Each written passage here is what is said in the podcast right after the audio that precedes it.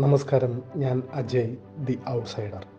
ഇന്ന് നമ്മളിവിടെ വിശകലനം ചെയ്യുന്നത് കണ്ണൂർ തലശ്ശേരിയിൽ നിന്ന് കഴിഞ്ഞ ദിവസം പുറത്തു വന്ന ഞെട്ടിക്കുന്ന ദൃശ്യത്തെയും വാർത്തയും കുറിച്ചാണ്.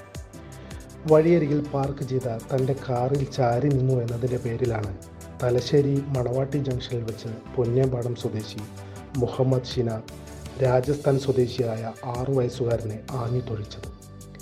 അല്പമെങ്കിലും മനുഷ്യത്വമുള്ളവന് കണ്ടു നിൽക്കാൻ പോലും സാധിക്കില്ല ആ കാഴ്ച. വംശീയ അതിശയത്തിൽ മുമ്പനാണ് താനെന്ന് മലയാളി പലവട്ടം തെളിയിച്ചിട്ടുണ്ട്. മുഷിഞ്ഞ ഡ്രസ്സും പട്ടിണിയും കഷ്ടപ്പാടും കാരണം നിറം മങ്ങിയ ചർമ്മവുമാണ് ഇത്തരത്തിൽ മർദ്ദനത്തിന് വിധേയമാക്കാൻ ആ കുട്ടിയെ തിരഞ്ഞെടുക്കാൻ മലയാളിയായ മുഹമ്മദ് ഷിനാദിനെ പ്രേരിപ്പിച്ചിട്ടുണ്ടാവുക. ഒപ്പം ആരും ചോദിക്കാൻ വരില്ലെന്ന ധൈര്യം. പ്രശസ്ത സാമൂഹിക പ്രവർത്തക ദയാബായിയെ രണ്ടായിരത്തി പതിനഞ്ചിലാണ് തൃശ്ശൂരിൽ നിന്ന് ആലുവയിലേക്കുള്ള K S R T C bus യാത്രയ്ക്കിടെ അവരുടെ നിറത്തിന്റെ പേരിൽ അവർ ധരിച്ചിരുന്ന വസ്ത്രത്തിന്റെ പേരിൽ ബസ് ജീവനക്കാർ പെരുവഴിയിൽ ഇറക്കിവിട്ടത്. അന്ന് കേരളത്തിന്റെ ഗതാഗത മന്ത്രി തിരുവഞ്ചൂർ ദയാബായിയോട് മാപ്പ് അഭ്യർത്ഥിച്ചിരുന്നു. പിന്നീട് എറണാകുളത്ത് നിന്ന് രാജ്കോട്ടിലേക്ക് നടത്തിയ ട്രെയിൻ യാത്രയിലും ദയാബായി കടുത്ത സാമൂഹിക അധിക്ഷേപം നേരിട്ടു. രൂപവും വസ്ത്രധാരണവും ചൂണ്ടിക്കാട്ടി സഹയാത്രികരായ ഒരു കുടുംബം ഇവരെ മോശകരമായി അധിക്ഷേപിച്ചു.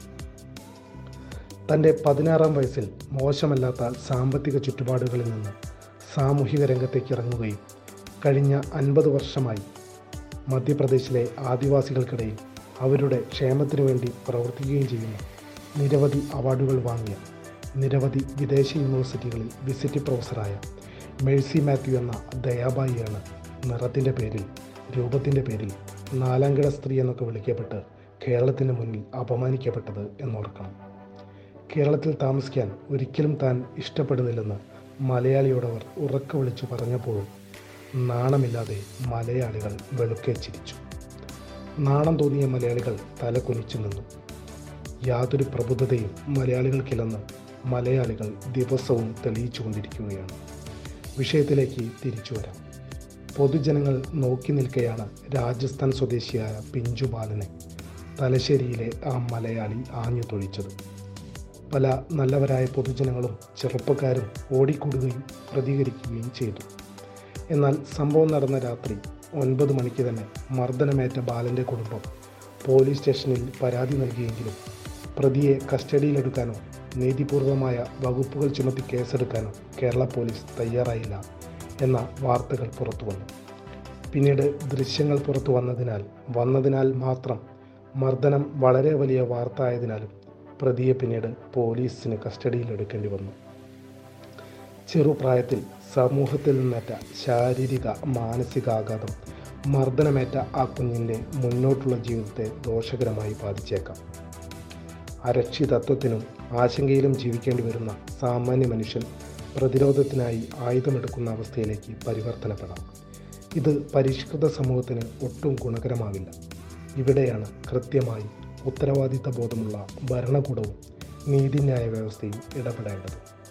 പണവും രാഷ്ട്രീയ സ്വാധീനവും ഉണ്ടെങ്കിൽ ആർക്കും എന്തും ചെയ്യാമെന്ന സ്ഥിതി സമൂഹത്തിൽ നിലവിലുണ്ട്. ഭക്ഷണം കട്ടെടുത്തു എന്നാരോപിച്ച് ആൾക്കൂട്ടം വിചാരണ ചെയ്തുവെന്ന ആദിവാസി യുവാവ് മധു വധക്കേസിലെ അനിശ്ചിതത്വവും കേസിലെ കൂട്ടക്കൂറുമാറ്റവും നാം മറന്നിരിക്കാൻ ഇടയില്ല. മലയാളികൾ തങ്ങളുടെ കാഴ്ചപ്പാടുകൾ തിരുത്തിയേ തീരും.